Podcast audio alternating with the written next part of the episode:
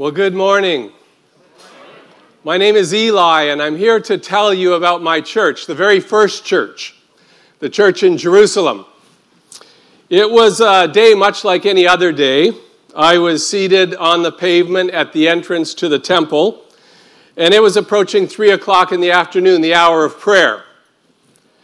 I was a beggar, having been born lame 40 years earlier. I had been calling out to the worshipers who were on, uh, in a hurry to get to prayers when two very ordinary looking men stopped and said three startling words to me Look at us. Now, you need to understand, people rarely looked at me. It made them uncomfortable, and I rarely looked at them. The longer you are forced to beg, the more worthless you feel, and the less you tend to look people in the eyes. So when these guys said, Look at us, that really got my attention. Then the leader, a guy named Peter, said, We don't have any money, but we have something even better. In the name of Jesus, the Messiah, the Nazarene, get up and walk. Then he grabs me by the right hand and pulls me to my feet. The next thing I knew, I was walking like any other man. It was incredible. I was like a kid in a candy store. I was walking and leaping and praising God. And I followed Peter and John into the temple. I had been healed by the Messiah. Let me tell you, there was joy in the house of the Lord that day, and I could not be silent. I had been a beggar, and suddenly I was a son of the king. I had been a prisoner bound by my lameness for 40 years, and suddenly I had been set free. That afternoon, the house of the Lord was filled with praise. In fact, could I ask you to sing that song right now? And as you're singing it, try to put yourself in my sandals. There's joy in the house of the Lord. Let's go ahead and stand.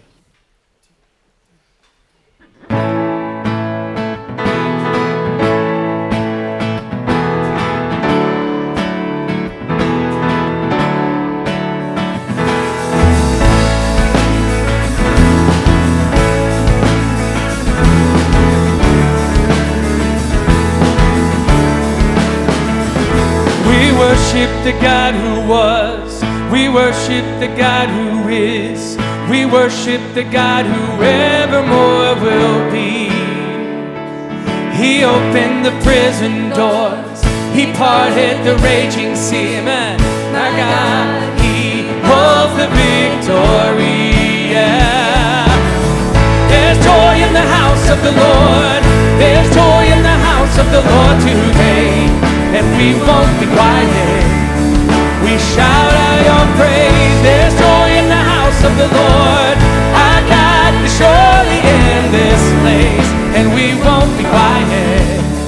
We shout out your praise.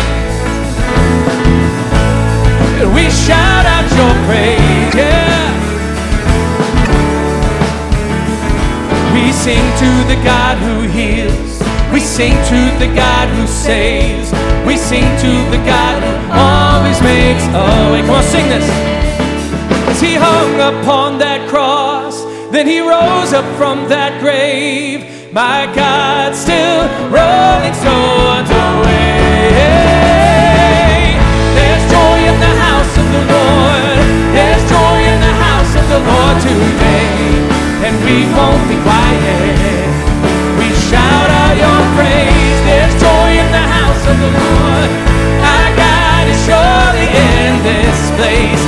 We won't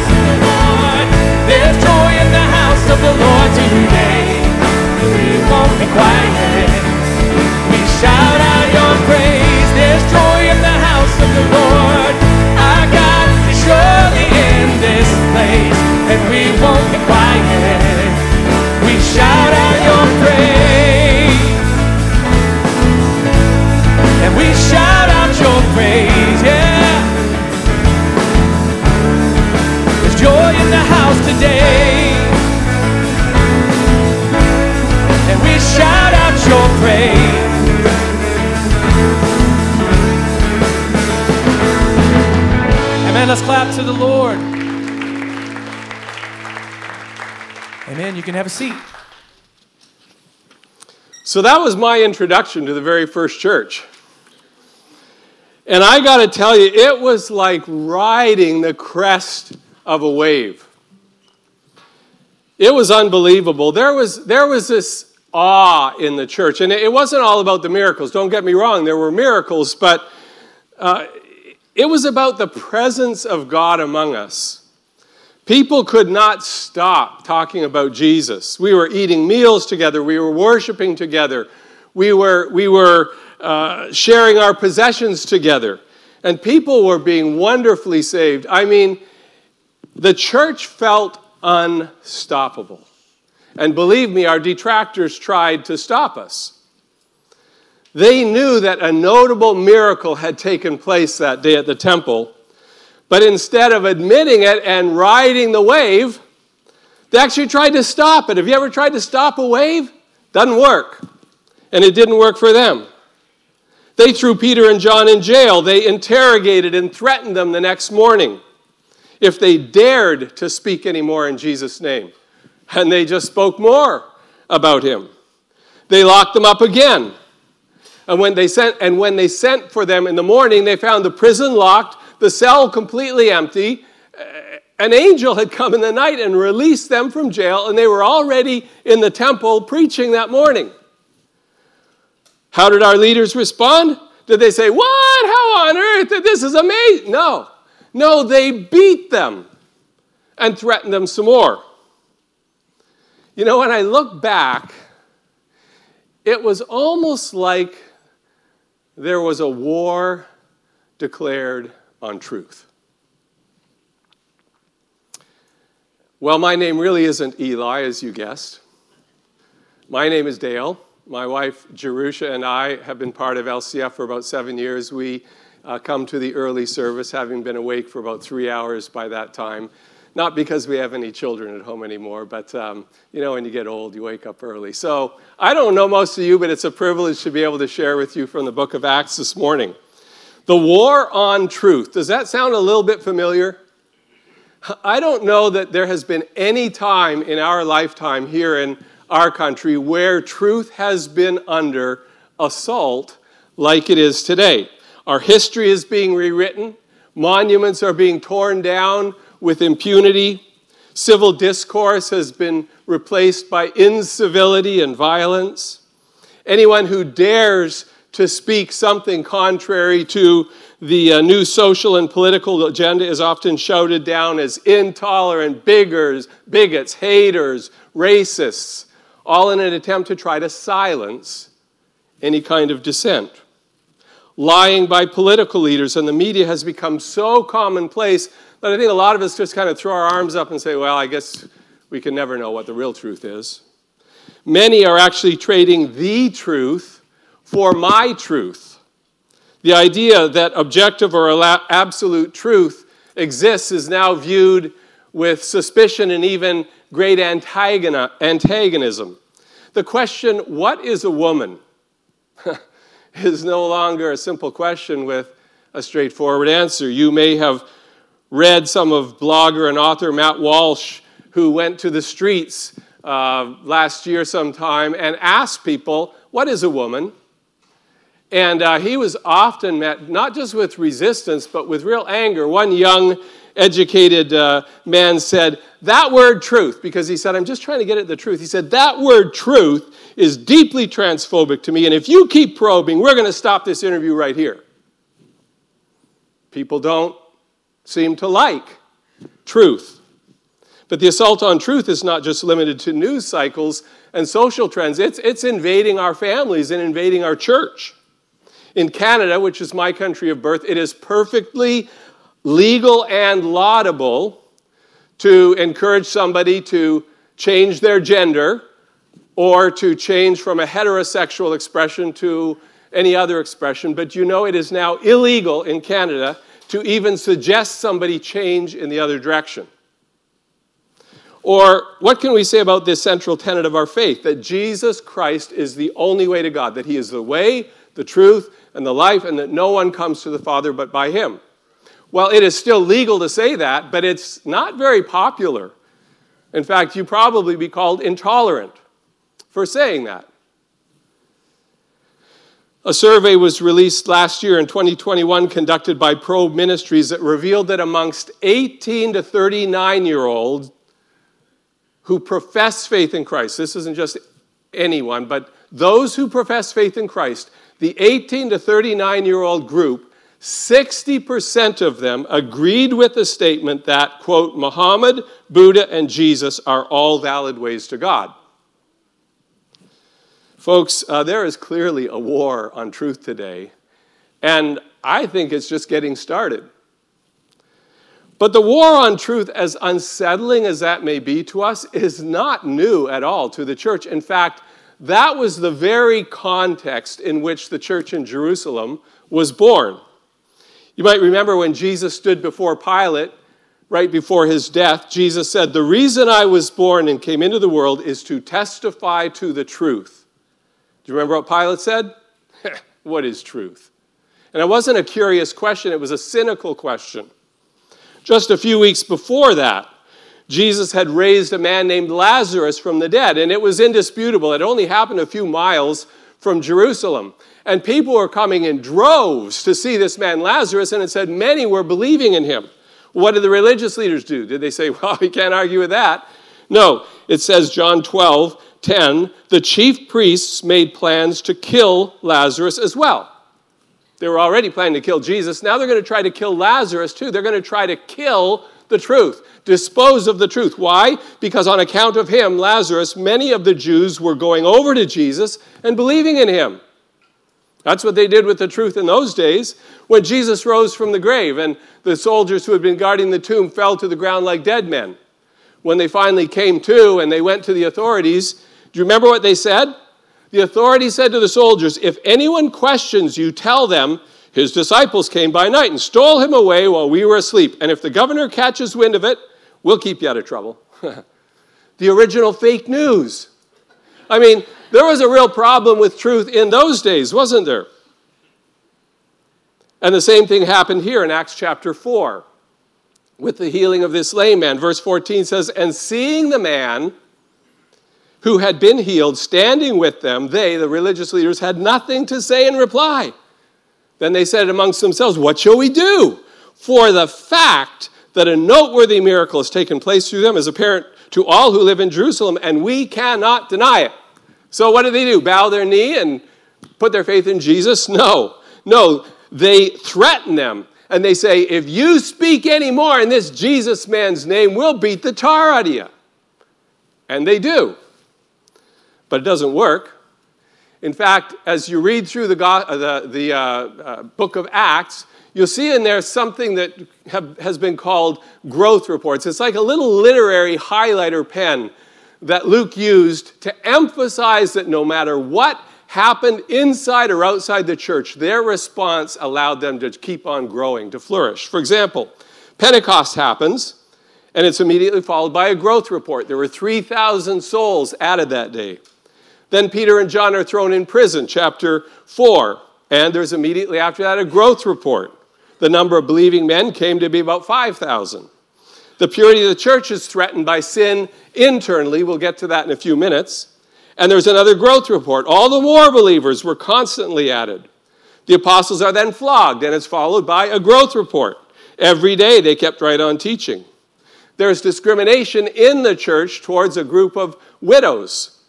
And then there's a growth report. The word of God kept on spreading, and the number of disciples continued to increase greatly. Stephen becomes the first Christian martyr. And another growth report. Though been scattered, went about preaching the word. And it continues on and on and on, all through the book of Acts. Every time the church faced opposition, it flourished even more. Instead of turning inward, they turned outward. Instead of retreating, they advanced. Instead of fear, faith. Instead of pouting, praising. Instead of setbacks, progress. And in spite of suffering, rejoicing. So here's the question for us today How did they do it? How did they flourish under fire instead of flounder? And for our sakes today, how can we, as the people of God, flourish under fire? How can we flourish in a context in which we are living today? Could their example there in Acts have helped us to thrive and not just survive a pandemic? If our government decided to completely remove our charitable status or to monitor and prosecute us for anything that we say in public that is contrary to the accepted norm, or to revoke our religious exemption when it comes to employment law and force us to hire regardless of sexual preference. Could we flourish instead of flounder? What if, under the guise of religious harmony, it were no longer permissible to invite someone of a different faith to embrace our faith? No, these are no longer hypothetical questions. And this morning I'd like to suggest from this passage, Acts 3 through 5, four commitments that we must make if we are to flourish as a people under fire. The first commitment is simply this that we need to express the truth. We need to speak the truth of Christ. The reason the believers in the early church were threatened, challenged, sanctioned, pursued, imprisoned, sometimes even killed, was not because of what they believed. It was because of what they said. In chapter 4, verse 1, it says, As they were speaking to the people, the priests and the captain of the temple guard and the Sadducees came up to them, being greatly disturbed because they were teaching the people and proclaiming in Jesus the resurrection from the dead. They arrested them not for believing in Jesus' name, they didn't believe in Jesus' name. They arrested them for speaking, teaching, and proclaiming. In other words, being verbal about who Jesus was. And when they sanctioned the apostles, a little bit later, they did not sanction their belief, they sanctioned their speech. Verse 17 says, But so that it will not spread any further among the people, let us warn them to speak no longer to any man in this name. And Peter's response in verses 19 and 20 of chapter 4, he says, Whether it's right in the sight of God to give heed to you rather than to God, you be the judge. We cannot stop speaking about what we have seen and heard. Folks, you can believe whatever you want, and nobody will ever give you trouble. But the believers in the early church understood that silent Christianity was not an option. We need to commit ourselves to speak the truth of Christ. And when they spoke, they didn't stutter, they didn't dilute the truth, they simply, clearly, unashamedly, and I believe very graciously, like their master would have, spoke the truth. Look at Peter's initial answer in chapter 4, verse 10. He says, Let it be known to all of you that by the name of Jesus Christ the Nazarene, whom you crucified, whom God raised from the dead, by this name this man stands here before you in good health. He is the stone which was rejected by you, the builders, but which became the chief cornerstone, and there is salvation in no one else, for there is no other name under heaven given among men by which we must be saved. Very clear. You killed him. God raised him. He is the only way, one who can save you. Abraham can't save you. Moses can't save you. Buddha can't save you. Muhammad can't save you. Confucius cannot forgive your sins. The Dalai Lama cannot make you right with God. There are not many ways to God. There is but one way to God, and that is through the shed blood of the resurrected Christ. Now, is that intolerant? Not if it's true, it isn't. That is the most loving thing I can say if it's true. If my neighbor, for example, were dying of a rare, inoperable, terminal cancer, and I had been wonderfully, undeniably healed of that very same cancer, it would not be hateful or narrow minded or intolerant or judgment, judgmental or bigoted for me to tell him how I had been healed and to urge him to pursue the same means. It would be the most loving thing I could do, and I wouldn't do it a- angrily or judgmentally or condescendingly if I wanted him to listen. I would do it kindly and humbly and graciously. But I do it. I'm not talking about forcing people to listen to the truth. I'm not talking about taking your Bible and cornering your coworker somewhere and making them listen to a gospel presentation. I'm simply saying that a church that lovingly speaks the truth about Christ when the occasion presents itself is a church that will flourish under fire. And by the way, in case you think that you're not up to the task because you're not a pastor, nah, not so. No, God doesn't need more pastors to speak the truth. God needs more ordinary people like you and me to speak the truth. The church will not thrive because of silver tongued orators. The church will thrive because of spirit filled believers.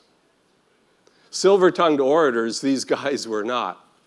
Not at all. In fact, if you look in verse 13, it says this about them Now, as they, the religious leaders, observed the confidence of Peter and John and understood that they were uneducated and untrained men, they were amazed and began to recognize them as having been with Jesus.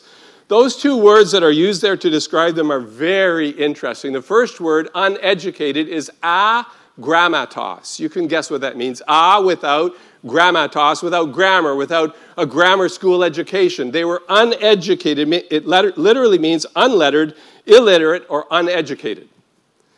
Now, if it is possible for illiterate followers of Jesus to launch the church in the midst of a hostile situation like that, that is really good news for all of us, don't you think? But the, the description of these men gets even worse. For the second word is, that's translated untrained is a Greek word idiotes. Can you guess what that one means? Yeah, it means they're a bunch of idiots. Yeah, it, it, it, these illiterate idiots were the ones that God used to launch the church. The word meant one's own or private, and it referred to a common man, not a man who operated in the public sphere because he was gifted and articulate. No, he was a local yokel. That's what this word means. So these guys were uneducated local yokels, but they had something much more going for them. Do you see what it says? The religious leaders, but they noticed, they began to recognize that these men had been with Jesus. Have you? Maybe even this morning, before you came here? Do you not have His Spirit living in you? Do you not have the full Word of God in your hands, something that the apostles didn't have? They didn't have what we have in terms of the written Word of God. God didn't use religious professionals to launch the church, He used ordinary people, simple witnesses who were willing to speak the truth. That's all they were witnesses. That's what they were told in Acts 1 8. You'll receive power and the Holy Spirit comes upon you, and you will be my witnesses, not my lawyers, my witnesses. And there is a huge difference between a lawyer and a witness. A lawyer, as we know, has a job to convince people of something. It is his job is to argue a case with all the skill and legal brilliance he has in order to convince a jury to rule in favor of his client. A witness, on the other hand, is just told to tell what he knows. What did you hear? What did you see? What did you experience? And if a witness steps over the line and tries to start convincing a jury of something, he'll compromise the case. That's not his job. Folks, we do not have to convince anybody of anything. That's not our job. Our job is just to tell them what we know. Tell them what we've experienced. Tell them what Jesus did for us. Tell them how he forgave our sins. Tell them how he's changed our life. Tell them how he's giving us power even today over anger and lust and pride and whatever other things you're wrestling with at this point in your life. So, number one, if we're going to flourish in the face of adversity, we need to commit ourselves to express the truth, to speak the truth of Christ. Secondly, we need to expose the lies of Satan. The early church didn't only have problems coming at them from the outside, they had problems internally. One of those problems is introduced to us at the end of chapter 4 through the story of a wonderful man by the name of Barnabas. Barnabas, who was so bought in to what God was doing in the church that we're told that he sold a piece of property and he came and he laid the proceeds of the sale at the feet of the apostles for them to use in the early church. But you can count on it whenever God is doing something, the enemy wants to try to counteract it. And in the very next verse, chapter 5, verse 1, there's a but. But, in contrast to Barnabas, a man named Ananias with his wife Sapphira sold a piece of property and kept back some of the price for himself with his wife's full knowledge and bringing a portion of it, laid it at the apostles' feet. See, the issue was not that they kept some of the money. Peter makes that clear a few verses later. He says, It was your property, it was, it was your possession. You didn't have to sell it. When you sold it, you didn't have to give it to us. The, the issue is not that they kept back of it, some of it. The problem was that they pretended to give all of it, but they agreed together as a couple to keep some of it. In other words, they lied. Now, let me just pause here for a second to say this lying is serious business in God's eyes. The unbounded deceit and lying that we have in our society today does not lessen one iota the seriousness of deceit. And I would just say to you this morning if, if you are aware of any deceit in your life, maybe you're lying to your spouse about something, maybe you're being deceitful, or maybe in your business dealings or in some other relationship, if you are aware of deceit in your life, I urge you to deal with it, to stop justifying it, to stop hiding it, confess it, and ask God through the power of the gospel to free you of it. Okay, end of parenthesis. Now, this couple lies, and Peter challenges them. Somehow, alerted to their fraud by the Holy Spirit, he exposes their lie, and they both drop dead on the spot. Well, the point of this account is not to warn that God kills liars on the spot. If he did, where would we be today? I heard of a preacher who said, I'll tell you where I'd be. I'd be here preaching to an empty room. well, I wouldn't. I'd be gone too. No, the point of this account is that as hard as it is for a church to do, it must address sinful behavior in its midst if it is to flourish. We must address, when we become aware of sin amongst ourselves, we cannot leave it go without addressing it. If we don't address it, we will never flourish as a people. Now, you might say, well, I think the opposite is true. If we had started addressing people's blatant sin in our church, everybody would leave. Well, that's not what happened in the early church. Look what happened in chapter 5, right after Ananias and Sapphira drop dead and they take them out and bury them. Verse 12 At the hands of the apostles, many signs and wonders were taking place among the people, and they, that is the church, were all with one accord in Solomon's portico. So, they dealt with the sin in their midst and they kept thriving. But it says none of the rest, that is, none of those outside the church. The church would continue to gather and flourish, but none of the rest, none of those outside the church might have been tempted to come in and start checking out this church because of all the incredible miracles. None of the rest of them, it says, dared to associate with them. So, effect number one was that it kept the riffraff away, it kept the rubberneckers away, who might have been tempted to come and hang out with the church because they're hearing about these miracles. No, they said, ah, we're not getting close to those guys. They kill people like us.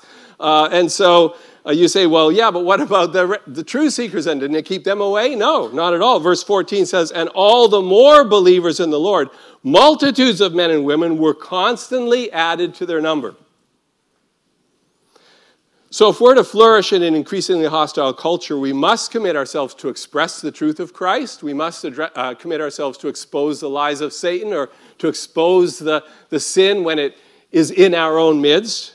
And thirdly, we must embrace the body of Christ. You can't read the book of Acts without recognizing that there was something extraordinary going on in, in their commitment to one another. And I believe that at least part of the reason that it was so uncommon is that it, what was going on in the church was so unprecedented. I mean, miracles like this hadn't, they hadn't seen miracles like this since the days of Elijah and, and Moses. The long awaited hope of Israel had come. He had died, he had risen, he had gone back to heaven. And I think the believers were thinking, he's like right around the corner coming back. He could come back anytime. Thousands of people, were told, were embracing the faith. That would be a very exciting context. I think those early days in the church might be likened to what happens when you first fall in love. Remember what that was like? You first fall in love with Mr. or Mrs. Wonderful. And you can't stop thinking about each other. You can't stop talking about each other. You can't stand not being with each other. I mean, you are so lovesick, you make everybody around you sick. And then, after time, the newness and passion fades a bit and reality sets in. She realizes that the guy she thought could walk on water can't even flush a toilet.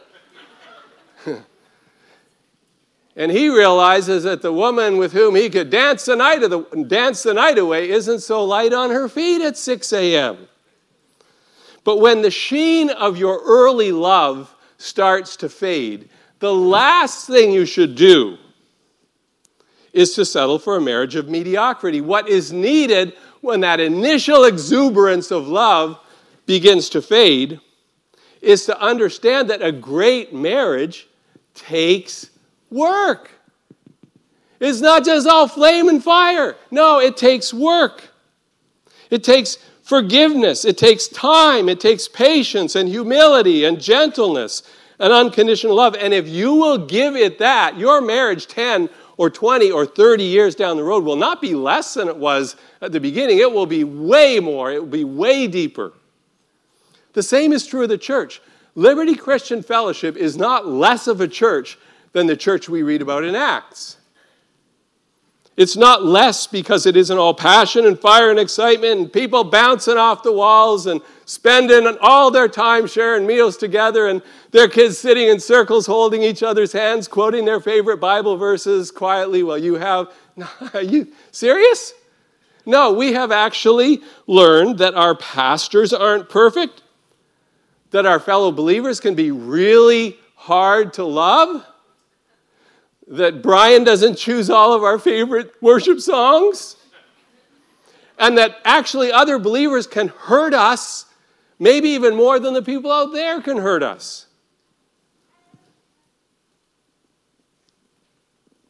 If that is what you have discovered here in LCF, it's normal.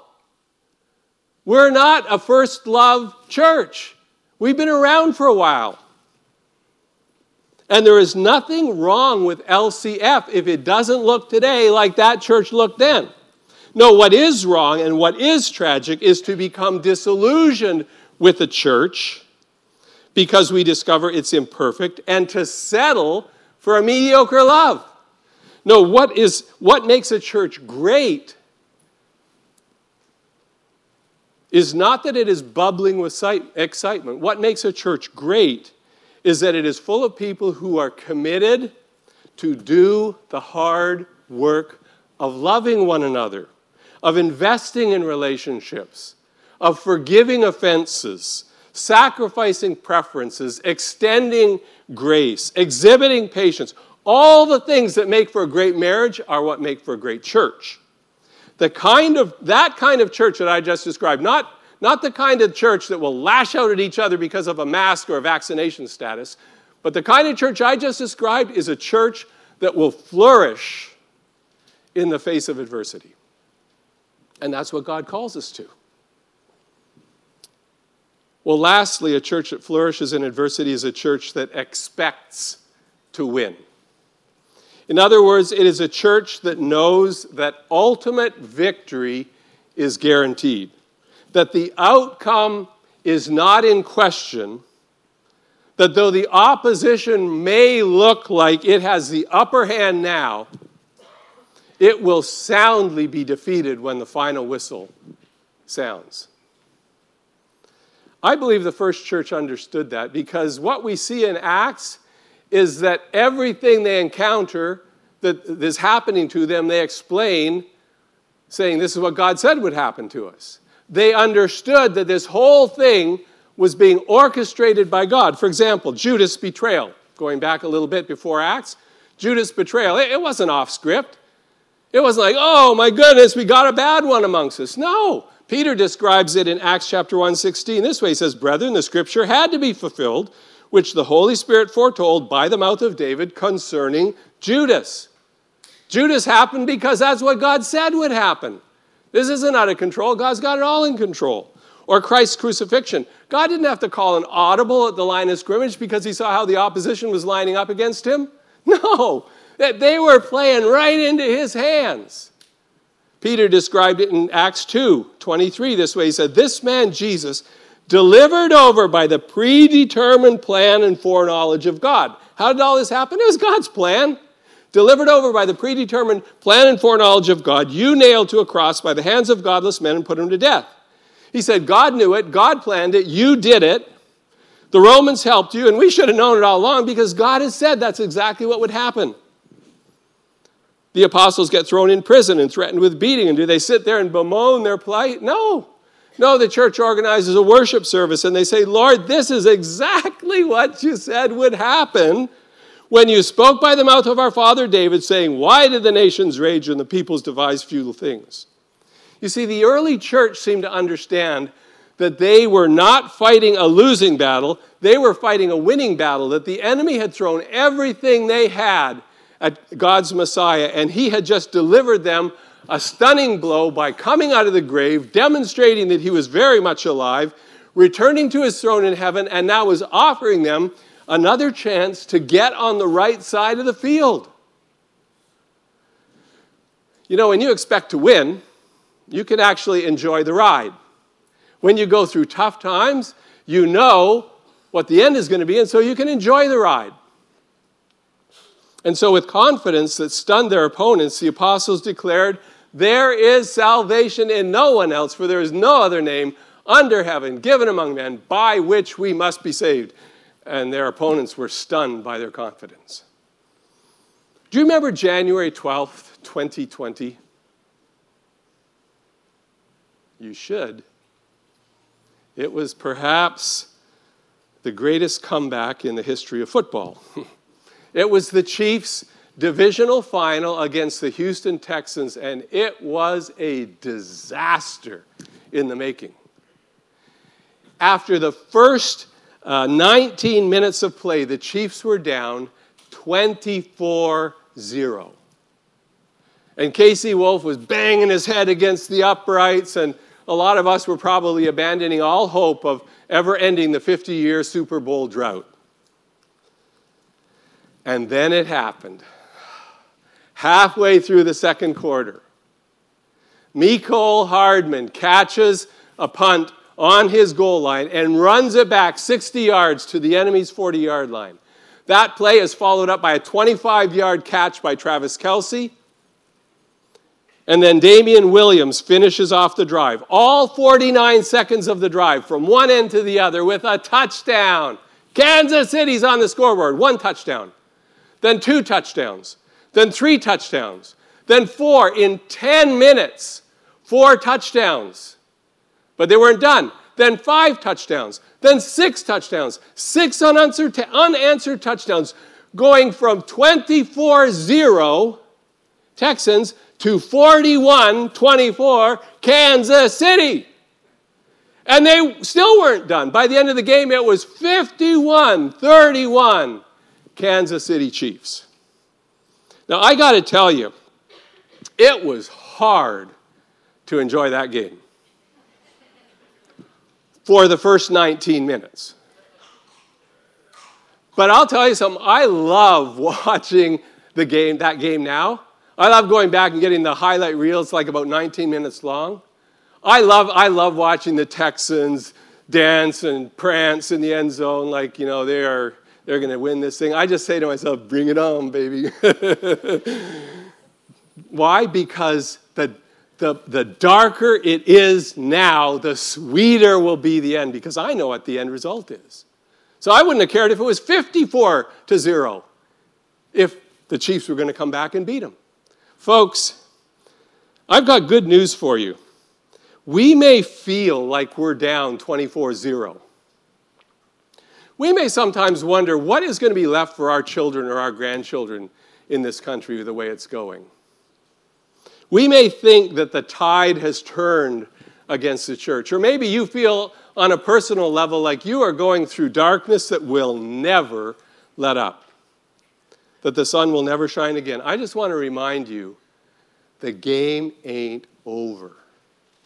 And the darker it is now, the sweeter it will be when that final bell rings, because our Savior, our captain, is the king of comebacks.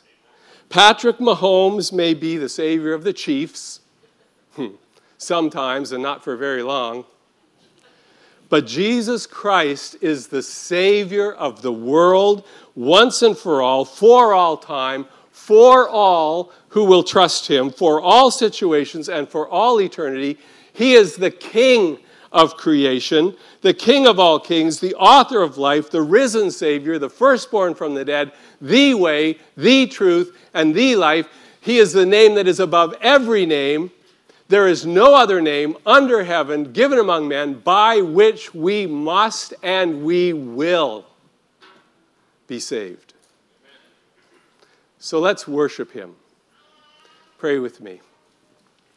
Father, we pray that you would help us as your church to express your truth with kindness and clarity, to address error with graciousness and courage.